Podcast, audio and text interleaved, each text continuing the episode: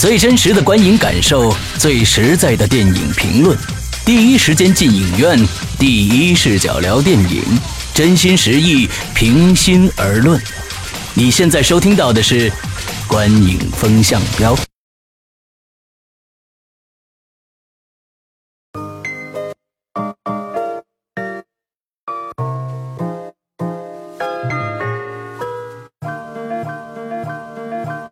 位听众，大家好，欢迎收听《观影风向标》，我是施阳，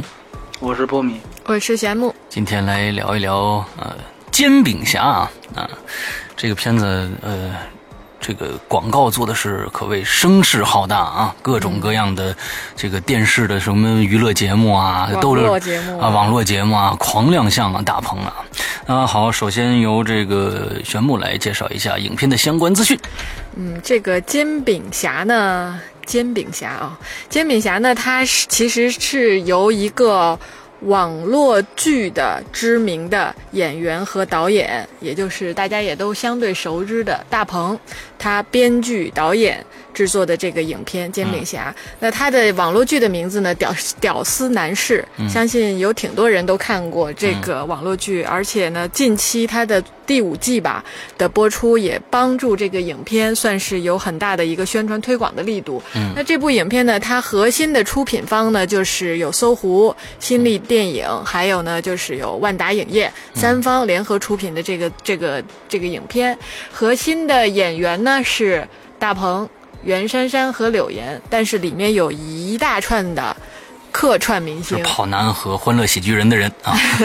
核心的就这儿给大家念一下啊：吴君如、曾志伟、岳云鹏、呃邓超、郭采洁、尚格云顿、小沈阳、宋小宝、呃王小利、陈思诚、林更新、陈羽凡等等等等吧。我觉得也就不一一说了，真的算是。就是客串明星众星云集，嗯，呃，那影片的导演呢，就是也是这个大鹏自己来做的。那编剧呢有大鹏，然后还有苏彪和树焕。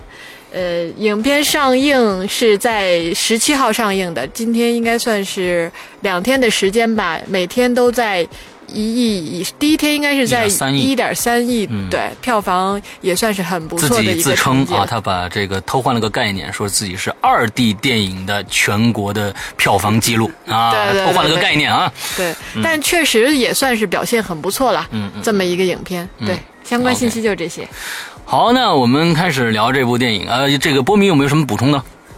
嗯，暂暂时没有吧，暂时没有了啊。那好，那咱们就开始打分啊。呃，首先是剧情，波米。六分，我也六分，我六点五分。哎，好，选木来。哎，煎饼侠这个影片，其实这个电影在开拍之前，就是我听到这个名字，应该是在一年半前吧。就是有有朋友说，哦，这个大鹏要拍个电影叫《煎饼侠》，当时坦白讲啊，会觉得说。怎么会有这样一部电影？嗯哼，就真的很坦很坦白的一个心理，就是这么一个名字，很屌丝啊。对，相当屌丝。而且在那个时候，你在在想说，哦，这个电影应该不太会有人看吧？这这是我当时的一个心态，或者说起码不会特别看好这个影片。但是当今年转过年来之后，随着这部影片它的宣传一步步的起来。配合着他像这个大鹏自己的《屌丝男士》的新的一季的网络剧的热播，以及他真的还是很用功的去做了配合着他影片一系列的宣传营销活动，包括我们最近在大街上都会看到好多煎饼摊儿，嗯，贴着煎饼侠的标，一系列的各种的这种营销活动，看的真的是天花乱坠，包括连。连这个车身都是煎饼侠的这个这个公交的一些车身，所以坦白讲，刮目相看。对这个影片，当然这个我是从对这个影片从最初到现在的一个一个我个人的一个转变啊。但回到电影里边来说的话，因为它开始随着它的营销一步步的日就是铺的很高，然后让我个人对他。产生了很高的期待值。而且在上海电影节的口碑也不错。对上海电影节，嗯包括大鹏，他跑了四十四个城市路演，嗯这也是相当相当敬业和嗯努力拼命的一个、一个做法。就是很少有有导演演员会跑这么多的城市，他真的是让他这个影片下浮到了四五线城市。嗯去做的相关的营销。那这影片本身呢，其实简单讲呢，就是在讲的是煎饼他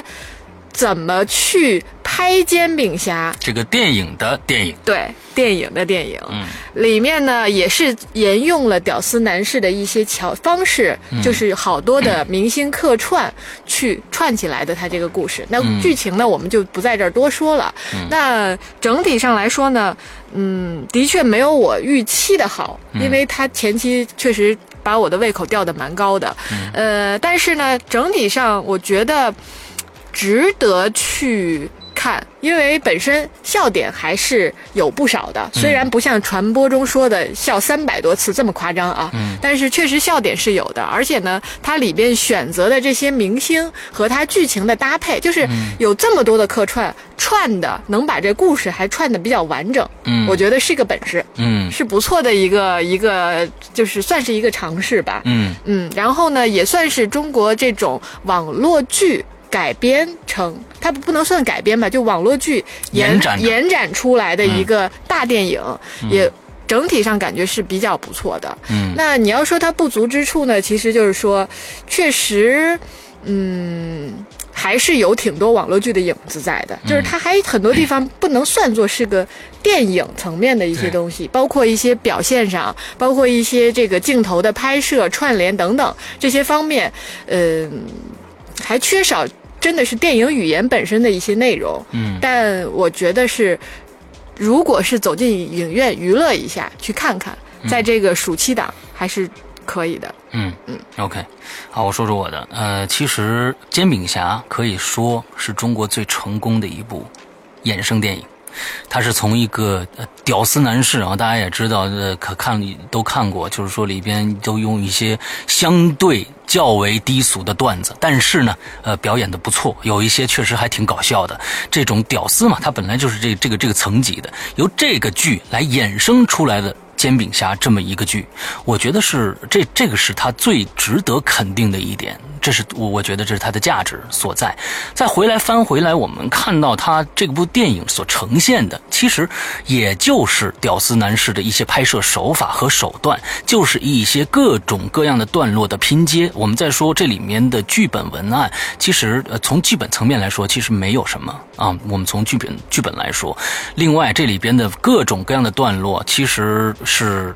各种线套，我的感觉啊，那比如说呃，这个宋小宝那一套，那这个是是东北 F 四，还有这个觉得岳云鹏啊什么这这两段是给我印象最深的，确实非常搞笑。确实非常搞笑，呃，这两段是非常成功的两段。那么，但是呢，它也不能算是一个剧本的成功。那我们看到了，不管从人物刻画来说和呃这个整个的这个剧情往后串来说，它其实还是有一些就是一些嗯怎么说呢？我觉得是梦幻喜剧嘛，就是拼凑梦幻喜。它这个在其实在它用了一个非常现实的一个呃一个世界观来讲一个梦幻喜剧，我觉得就是这个样子，跟过去有时候香港。八十年代的有某一些喜剧，它是非常像的，非常夸张。但是我觉得这里面好的是，它挺落地的。为什么呢？它拿一些真实的明星来作为自嘲，这一点来说，我觉得在中国电影里面不多，不多。他整个你看，大鹏是真人，在里边柳岩是真人，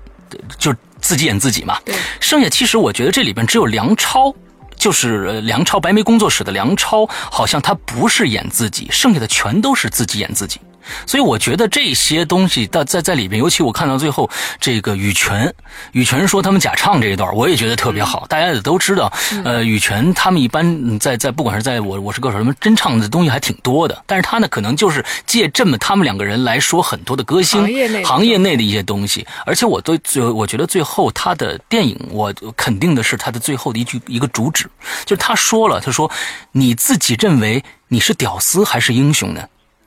那么，假如说你是屌丝，那你就做屌丝；做英雄就去做英雄，一定要认清自己是谁。但是你不见得你是屌丝，你就不是另外一个人的英雄啊。这个这个主旨，我觉得是非常非常好的，是一个非常积极向上的。从整个电影来说，这个的这个是呃，我觉得还是非常非常正能量的一个电影，对吧？嗯，而且娱乐性也达到了。我觉得，呃，六分是给到他的电影剧本层面的，好吧？我说到这儿，嗯，波米，嗯，对，就是说，我觉得其实这个片子跟去年啊上同期上的一个片子，我们可以对比一下，就是邓超的邓超的分手分手大师啊，那个片子呢，我们是聊过的，对吧？嗯，对，而且呢，当时我们三个人其实都是非常喜欢那个电影，嗯嗯然后呢，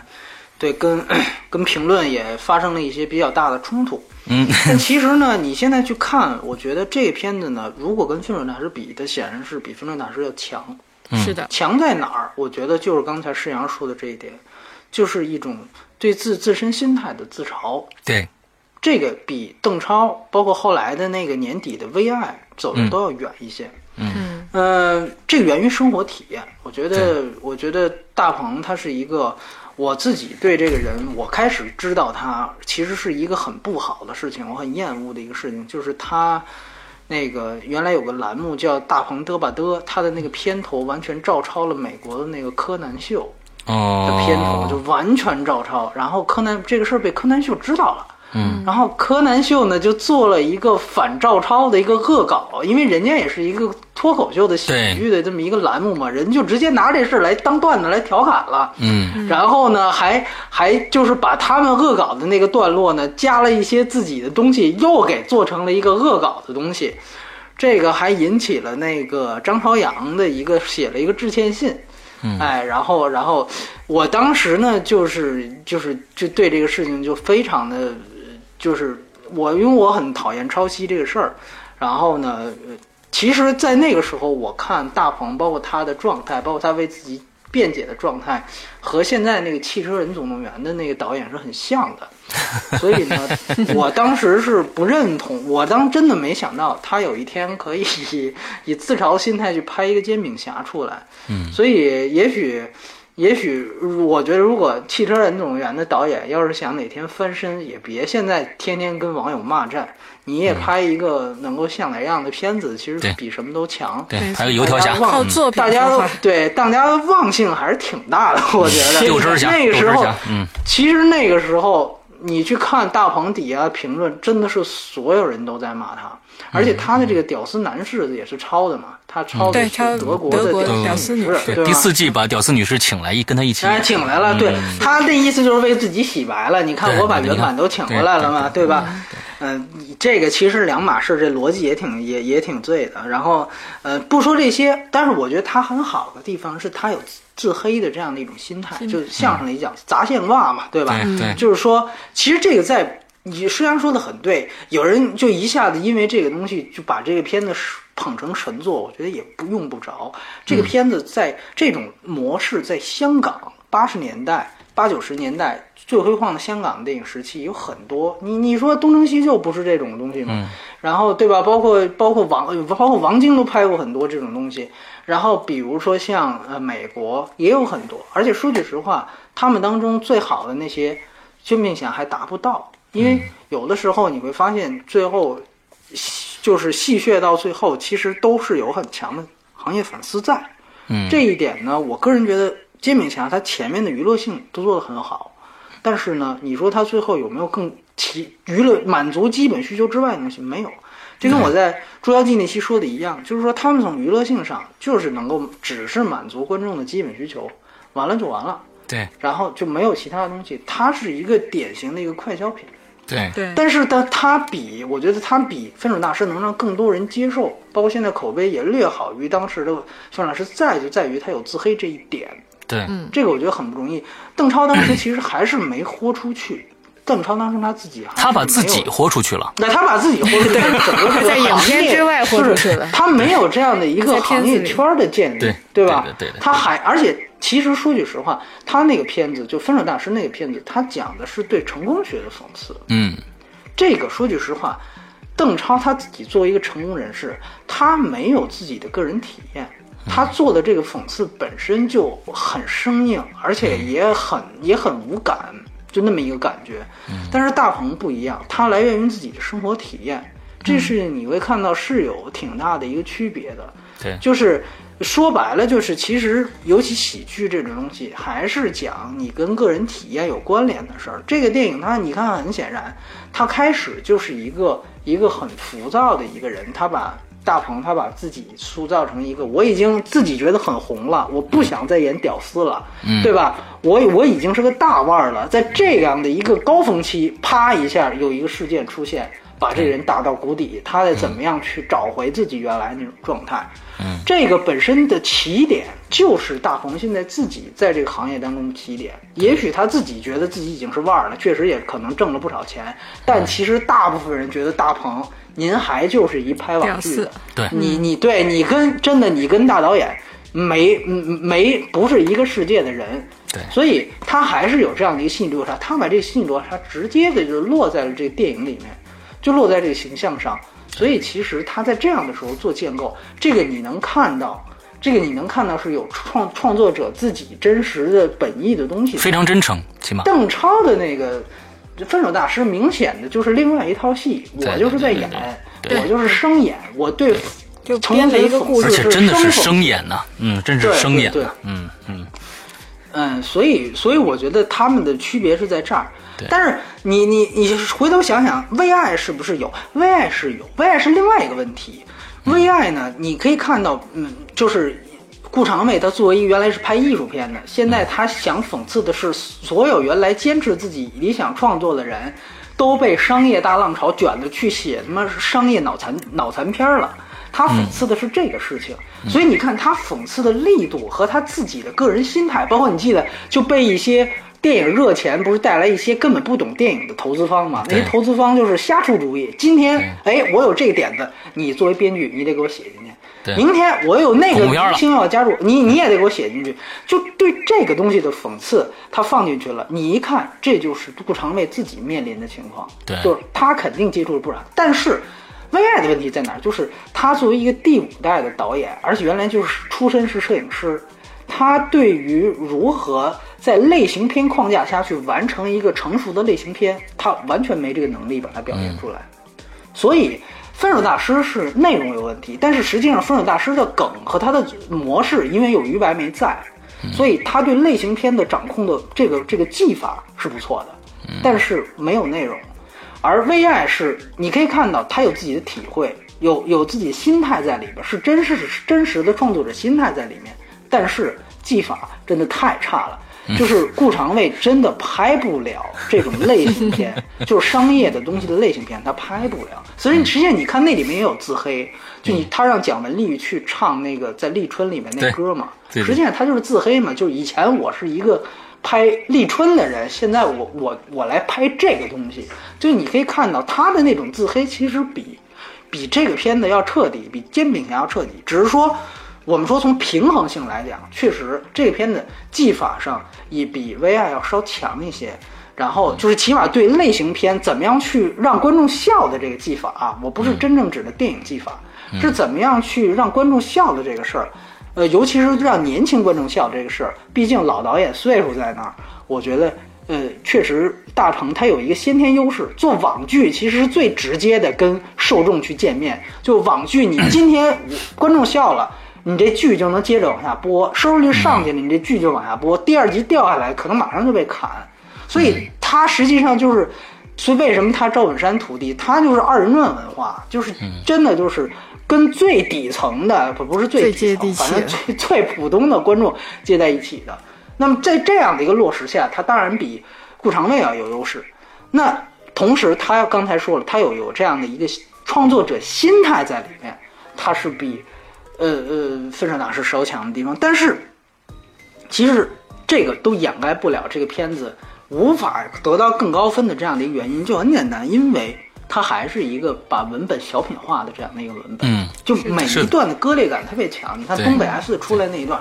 因为我我也是看提前点映，就我觉得所以评价这个片子啊，其实是我们讲我们自己心态，就是其实是它跟这个，就尤其这种快消品，它跟你什么时候看完说出的想法，这跟时间的感觉特别大。嗯就就你我这么举例子，比如说我我们如果刚看完，我们仨人都刚看完，然后看完马上来做这节目，可能评价都可能要稍微高一点。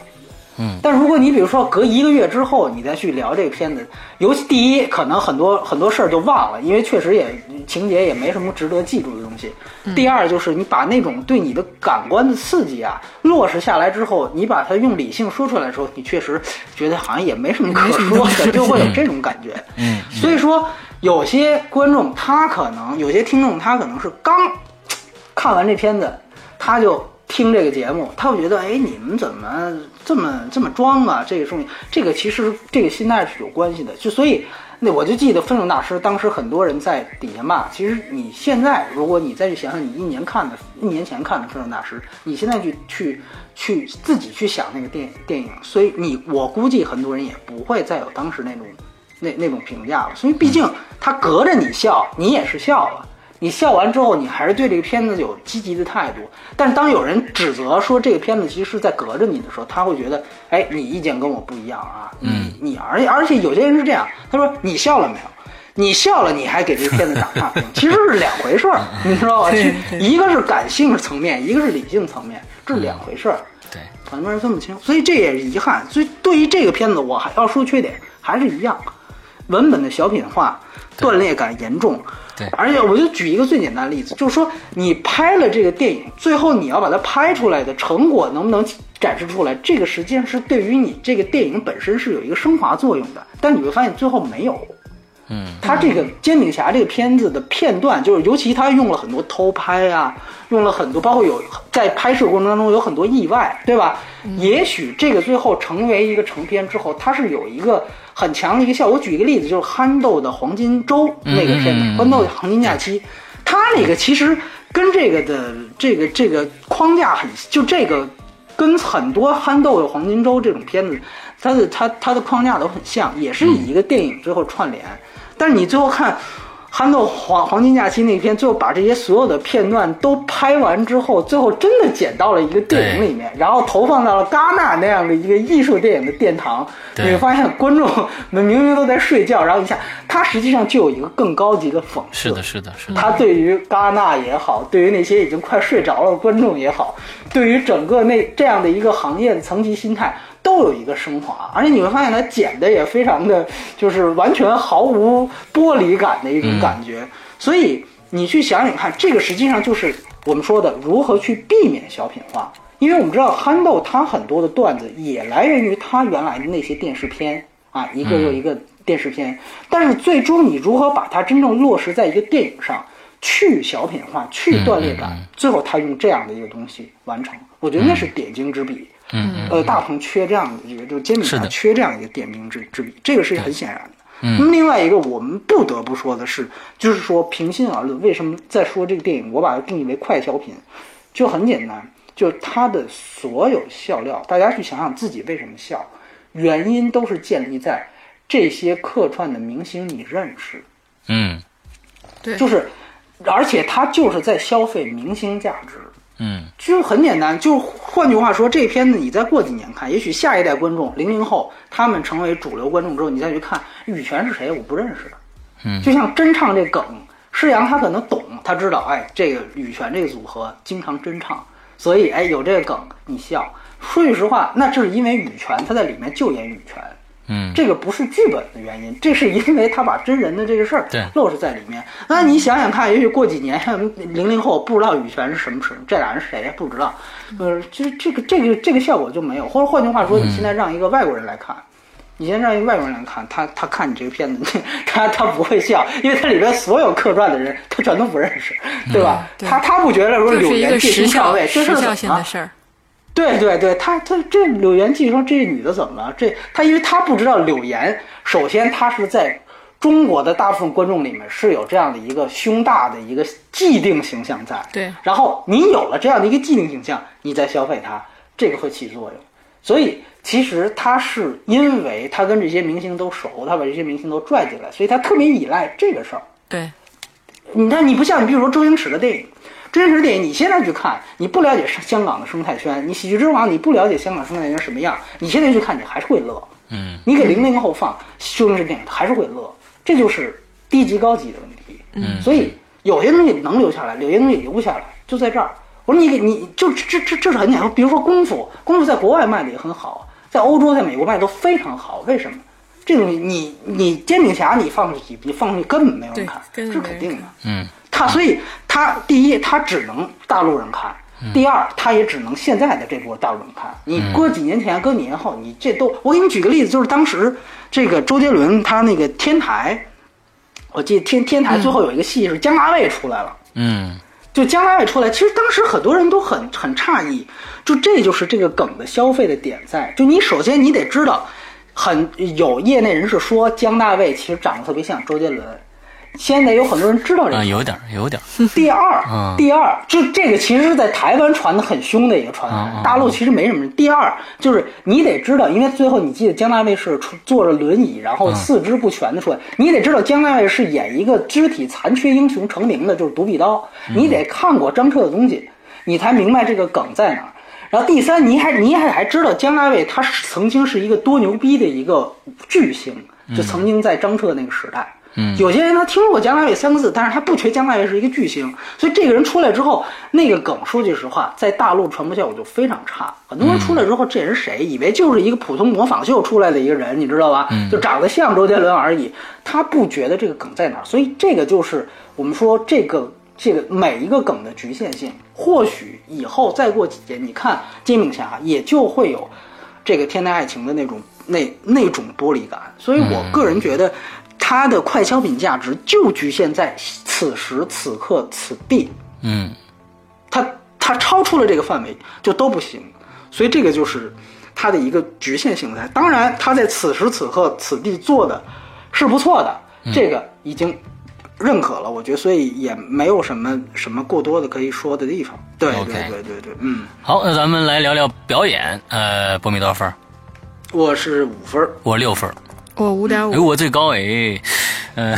很很少打最高分儿，这个最高六分儿最高六分儿。我想说什么呢？就跟像刚才说的，我觉得这部电影，呃，它的功能性也就在限局限于此时此刻此地，它的功，它的这个电影的期。对对，这部电影的这个期望也没有那么高，他就想拍这么一部电影出来。之后，现在是我觉得这部电影更像一个什么呢？更像一个这个春节联欢晚会，呃，这种这种性质的一个东西。但是呢，我觉得春节联欢晚会在里面就是演自己，或者演一个反串，或者一个怎么样的东西。所以我觉得，哎，也挺好。那么大大家都在呃做做自己。呃，而且也没太让让人失望，呃，给个及格分吧，因为毕竟大鹏也确实非常非常的辛苦啊，给个辛苦分六分。呃，咱们要是假如说跟这些人的所有人的演表演，我们拿拿去跟一个价电影非常价值非常高的一个表演的，比如说我们拿拿去年《归来》那俩人比，跟他比，那那这确实是没有办办法去比这个表演的，所以我们呃给个及格分吧，嗯嗯嗯，好，玄木。嗯，我其实怎么说呢？对于这个表演来说啊，我觉得里边客串明星倒都是因为大部分本色出演嘛，我倒觉得 OK。但我我本身对于这个大鹏和袁姗姗的表演，我我觉得不是特别的认同。坦白讲，嗯就是说嗯大鹏的表演呢，有点不自然，因为他还是就因为毕竟这已经是在。电影了，电影里边的表演跟他的网剧应该是有不同的，但他在这里边很多情况还是有他网剧的那个影子在，因为网剧它都没有什么特别明确的情节，都是很片段性的，而他在这里边其实其他明星都很片段，而就他和袁姗姗的角色会更多的应该是倚仗着说他他有一个人物性格那种表现出来，他的表现过于。有点夸过于夸张，虽然喜剧需要一些夸张，但我觉得他的那种夸张度让我会出戏。嗯所以呢，我我觉得他是有机会演得更好，或者因为他演网剧演的比较多了，那些角色性的或者是这种片段性的表演方式，过多的带入到他演电影里面来。而袁姗姗的话，呃，没有我预想的觉得演得好，就是他也是太。有点过，就是那种表现，因为你这电影你在有情节性的讲述和叙述中，你是应该融入到里边去的。他他们两个的表演会让我跳戏，反而柳岩倒还好，因为柳岩确实也这里边情节也不多嘛，也算本本色出演，所以我觉得这个分数我只能给五点五分。嗯，好，不迷，对，我先补充一个信息，就是其实刚才聊过，就是这这个戏也删戏了，就是说我们都知道《捉妖记》删了 柯震东，但其实这个戏也删了，他删了王学兵。嗯啊，然后呢，他删了王学，他删了王学兵的哪哪个段落呢？就是他用谁补呢？就是用包贝尔那段补。啊啊啊啊！所以你看，他其实有这样的一个消费。包贝尔那大家记得吧？就是打电话，他不想接这个戏怎么办？他说：“哎，你拿点大麻给我，是吧？我上点劲儿。”他那意思就是说，我要吸毒来来这个。所以你在联合呃王学兵他自己因为吸毒被抓进去这件事情，所以你看他其实还是有一个互动在里面，哎，还有一个互动在里面，呃，所以说其实包括像包贝尔这些戏，所以。呃，当然，我后来想到一个梗，就是说以后啊，就这接着咱们《捉妖记》那个说，以后啊，咱们这个就是当时不是讨论要是以什么方法来避免这个重拍事件再次发生呢？就以后建议大家都拍群戏，嗯，哎，是吧？哎，都拍群戏，好删也无所谓。嗯，我我您我，比如我邀五十个明星来，你横不能四十九个都吸毒吧，对吧？所以，哎，你你有一个吸毒，我一替齐活，对吧？嗯这个咱们谁也别谁也别当主角，这这这是我觉得现在我能想到的唯一一个好方法。电影就没法看了都。对，都只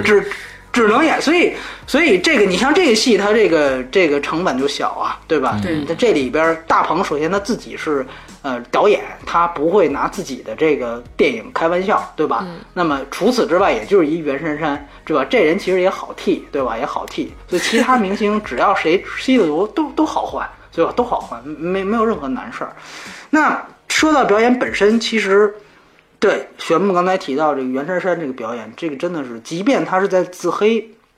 他自黑自己是一个烂演员嘛，但是确实这个烂演员这事儿他是有自知之明的，就是自黑的表演也很差，这这一点真的是我觉得也挺不容易的一件事情。就我给你举个例子，之前你看他里面有一个戏中戏中戏是表现他演戏很差，就是表故意表现出来戏很，就是那煎饼摊那段嘛，吧？对对，但是你看，就那种表演的痕迹，到最后，当他们需要煽情了，就大鹏跟他们说，最后我们拍这场戏，其他人都很激动，但是大鹏是要到那个饭桌上说，咱们这剧组要解散了。这个时候，这个袁姗姗特别激动，他说：“难道你们这是玩我的吗？然后你是玩我们吗？”然后就特别激动的说了好多话，那一段表演简直就是灾难级的。啊，简直就是灾难级的。所以说，我觉得就是他仅有了这两个，呃呃，大鹏的这个表演，我也很同意。就是说，他也没有办法，他演了这么多集的，演惯了那个屌，对对网剧，而他没演过电影，而且也没演过电影，所以他确实不知道电影怎么演。所以这个确确实实，呃，是有这样的一个问题在，就仅有您仅有的两个角色就表现的都都很差，然后其他的东西都是在消费明星价值。啊，消费明星价值，所以这一点上来讲，我觉得你无从去去给他说有一个及格分数在，这个这个是没有没有理由去，就从我这儿啊没有理由，因为，呃，而且说一个事儿，就是我记得就是，呃，他最后其实呃这儿剧透一下啊，这是剧透一下，就是说他最后是这个古惑仔出来嘛，对对对对吧？古惑仔古惑仔四个人出来。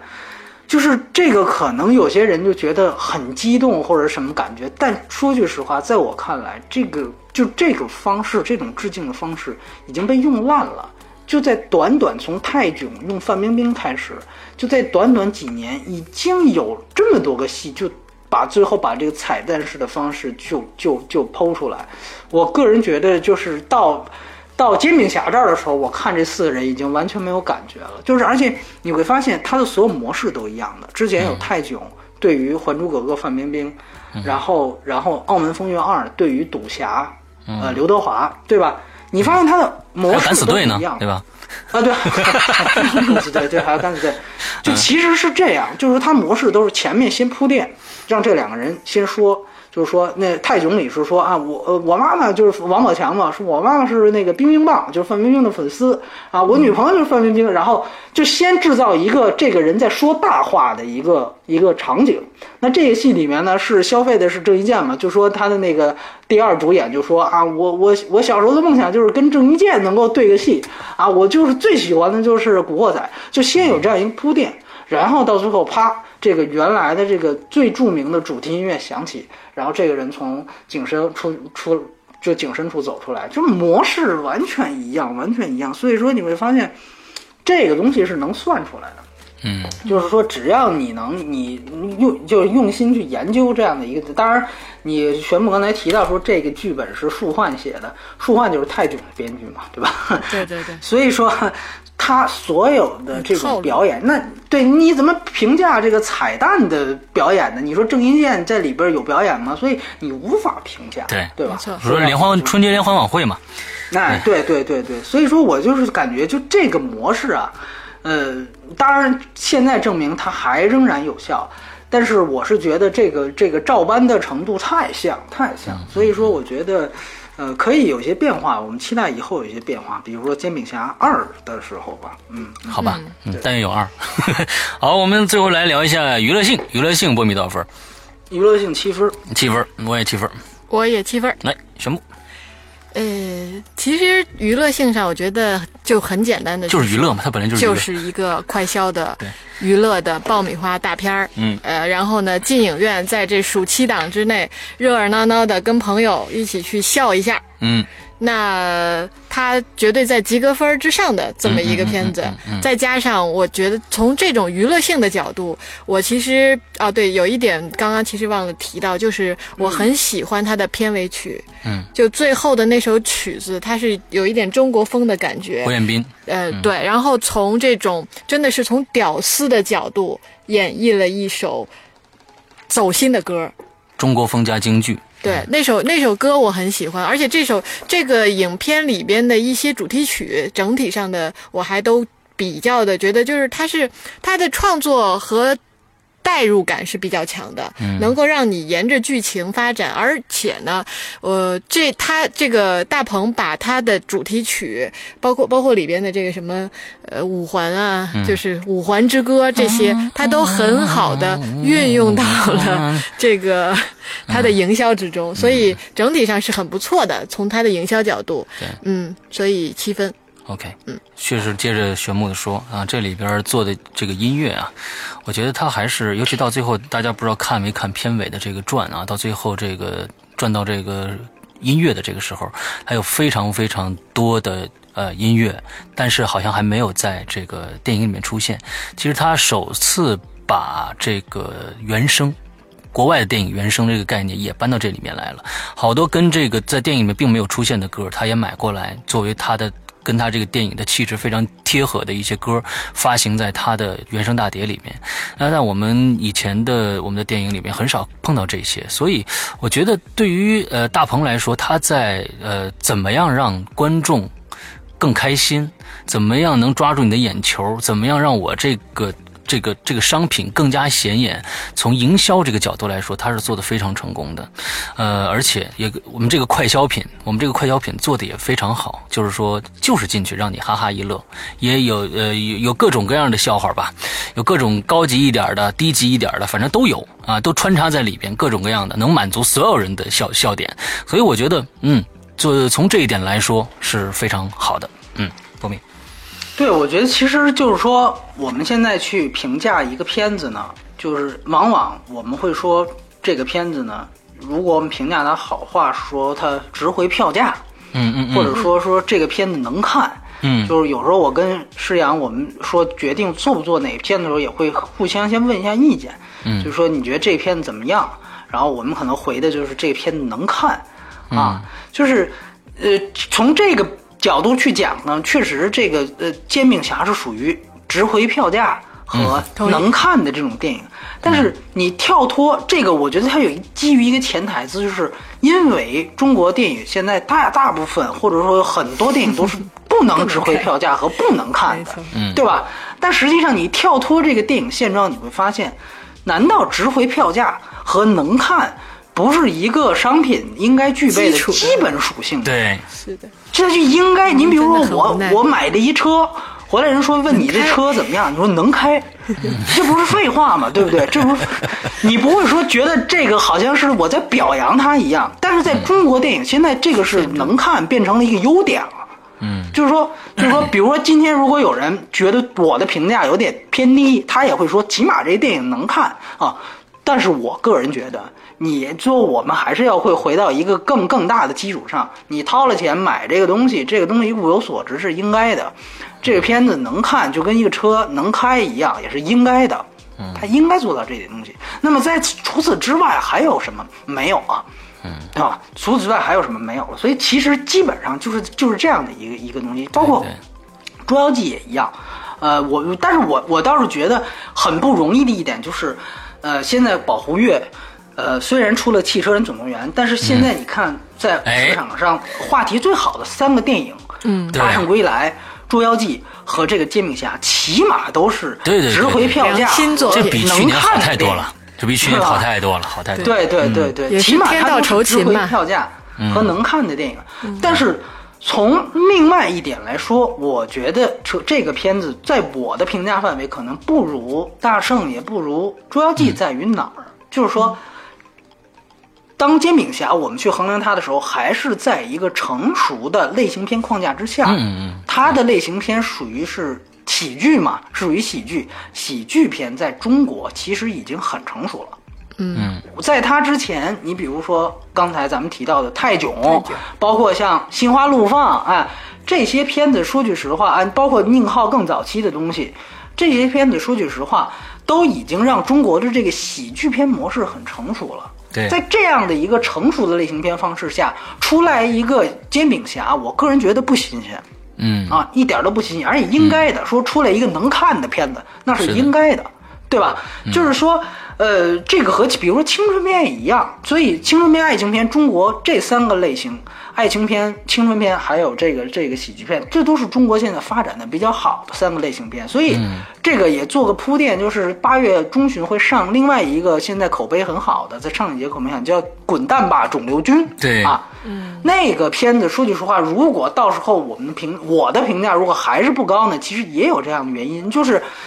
爱中国的爱情片这种是呃韩结合韩国纯爱式煽情的这种爱情片，其实也已经有很多不错的了。嗯啊，所以说在这样的一个成熟的体制之下，出来一个能看的片子，我觉得这是应该的。嗯啊，它并没有更多惊喜。那么你返回来去看《大圣归来》，中国的动画片还是大部分都是《汽车人总动员》的水平，而中国的奇幻类型真人与 CG 结合的这样的一个奇幻大片，也基本上之前没有前无呃前无古人的是这样的一个状态。嗯所以我觉得他们是有说句实话，就是对中国去闯工业关是有意义的。所以说这一点上来讲，是大圣和捉妖都不同于他的地方。是的当然，当然，回到这个电影本身，我觉得也也还是那句话，就是说，这个快消品的时代，因为那天我注意到一个一个现象，就是我大概是呃前几个月啊，我看又看了一遍那个那个。呃，独自等待啊嗯不知道你们俩那个看过没有？就是哎我知道是武世贤的那个夏雨跟李冰冰演的那个，哦，对对对对对，最后也是有一个，就是有一个周润发出来，你记得吗？嗯对，就所以说那个梗都是一样的，就从对。古独自等待开始，就是前面也是先铺垫，说我这古董店卖这个周润发的内裤啊，什么这那个的，然后那人说你就吹牛吧，哎，最后哎周润发出来了，就跟这片子是，就套路从十年前就开始延续，但是那个片子你知道我当我十年之后，那是零零四年拍的，十一年了，十二年了，呃是呃就在那个十一年了，那个那个时候我再去看。呃，那个时候拍的戏，你就会发现，因为那个片子他当时用了一些就是当时的流行语，嗯，就比如说我给举个例子，就比如说他们两个在调侃的时候说说这个人啊，说我觉得这人说你怎么那么嘚儿啊，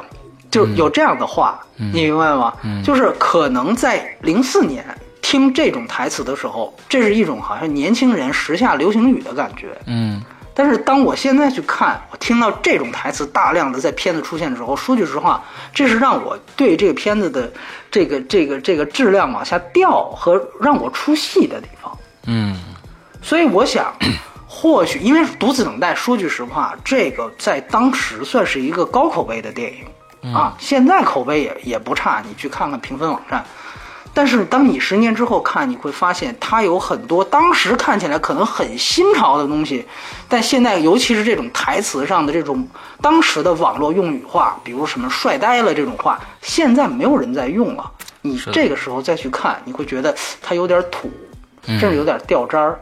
所以这就是快飘品的特点。就或许我们在几年之后再去看《煎饼侠》，也许那个、那个、那个评价会完全不一样。原因在在于这儿，就是说，所以说，我觉得，我觉得就是当时就是我听到那个独自等待说你怎么觉得这么嘚儿，就这种话的时候，你在当时你一点都不感觉出戏。因为好像所有人在那个时候说这种话，就是就是那样一个状态。但是你十年之后，你会再会发现，中国的语境、网络语境、流行语境，你就发生了极大的转变。或者说，比如说你在那个片子里面用了一个，比如说什么老鼠爱大米，或者说什么什么蝴蝶飞两两只蝴蝶什么之类的，哎两只蝴蝶，可能在那个时候可能会起来比较比较嗨。但说句实话，你十年之后看，我说你觉得我这个东西也太土了。就一样道理，就是《五环之歌》它，它它不用十年，可能过几年你就会你就会犯，所以这还是那个回到那个话题，就它还是一个此时此刻此地的问题。对，所以我觉得，一方面我们也也应该去庆幸，就是说，暑期档这三个片子，它起码都是能看的。对，啊，但是另外一方面呢，我们又得说，其实能看应该是每一部电影都做到的事儿，对吧？那么在此之上，是不是还应该有其他的东西？这个是我们应该去展望的一件事儿。然后希望能看的越来越多吧。啊，希望能看越来越多，然后已经有对已经能够有做到能看能力的人，希望他们能够有更高品质的电影出现，没错，对吧？对，呃，包括呃，或或者这么说，就是大鹏，其实我我们感觉到后期跟他接触的时候，他这个人有点膨胀。他说他觉得他做到徐峥和宁浩这样的级别是很容易的，就是他觉得我达到他们两个的水平是很容易的。嗯，就这个话，先不说行业尊卑和这个，这是这最近的时间说的话吗？就是最近时间，就是前两天说，呃，我达到达不达得到徐峥呢？我先持保留意见，但我还是觉得泰囧比这片子的完整度要高、啊。是的泰囧其实有有一些阶层的东西的反应比这个要好。徐宁浩的石头是零六年拍的，现在看仍然是一部非常棒的戏剧。是，呃，这个是能够经得住时间去去去看的。就你让你年轻一代的人去看也是一样。他虽然他有盖里奇东西，但是他本土化做得很好。但是我觉得煎饼侠，呃，你现在说这样的话，说我觉得我达到宁浩的标准很容易，这个话其实还是需要保留，或者还是需要你用更多的作品去去架构。用作对对对，去证明一下。而且我个人觉得，就是你第一部是可以这么拍的，就是说你找这么多明星，然后呢，你这个是现在这样的一个状态，就是说我已经有点小红了，哎，但是呢，我很浮躁，然后你是可以有这样的一个创作者心态在，但是我我很难想象，就是如果你要有继续拍你第二部作品的话，嗯你你你如果再这么拍，大家也不应该也不买账。对吧？而且你也不可能说再这么拍一部了，你还能怎么拍呢？消费明星也对对对对对，这不可能有第二部，所以说，我觉得这个对于他来说，这也是一次性的。就煎饼侠这个这个概念，这个 idea 也是一次性的，就是我如何拍一个，呃，一一个我把一个电影拍电影变成了一个电影，就是一个关于电影电影的这个东西，这个这个概念也是一次性的。所以我觉得，呃，回回头去看，它其实能够延展的空间还是很多。当然，最后我说。三部电影都很不容易，都能看。其中两部《大圣》跟《捉妖》还有那么大的话题性，但是我发现，就现在很多人网上在互相就开始打，你知道吗？比如说《大圣》的粉丝就开始跟 就踩那跟哪两部跟哪儿啊？这哪儿跟哪儿的事儿啊？你真是我我觉得哎就就是这个事儿啊，就包括现在不是有好多人就把图给截出来，就真的有，比如说大圣的粉丝把那些片子都打一星，然后就只给大圣打五颗星，然后就会有大量这样的情况出现，自来水嘛，嗯呃，捉妖的粉丝也后来也 hold 不住了，也开始反击。我觉得这都是挺遗憾的一个事情。中国好不容易暑期档国产保护月保了三部都能看的片子，这挺不容易的一事儿。咱们就别互相的就就在踩了。我觉得这样的片子，说句实话，能凑到一起挺不容易的。对挺不容易吧对对对，我觉得这个应该大家为整个这个现状高兴才对。嗯是的啊，或者说你没有那么大的行业想法，你就看完乐完就 OK 了。咱别就是说在非要竖起一个对立面，没有必要了。对，对对对，我觉得这个是我觉得大家心态就应该都都都能够放放平的一点。对，嗯所以我觉得嗯就是这么个情况。嗯 OK 没错。好，呃，煎饼侠最后的综合得分是六点二分。嗯、在这个炎炎夏日里去笑一笑，其实好像还更热哈。找一个 找一个找一个凉快的影厅吧，嗯、去笑一笑，我开开对我之后心心的。我听说甄子丹还要拍个面条侠。对，我听说了面条侠，真，的我觉得其实现在你说咱们仨现在想面条侠的这个前景和这片子应该有的质量，跟其实我我当时去想煎饼侠差不多。对对我就会没错，觉得现在一说面条条侠，我我脑子里想的是那个，就是海底捞里边那个甩面条的那个，对对对，哦我觉得那个片子就是海底捞投资的。哦，真？的吗？那对对对对，哎呀，好吧，好吧，好吧，啊，我觉得还是接点地气吧。那个还是拍了一部拍一部麻辣小龙虾吧，麻辣小龙虾吧，嗯。麻辣小龙虾。对对对对对，好，那么今天的节目到这儿差不多了，祝大家这一周快乐开心，拜拜。拜拜。Bye.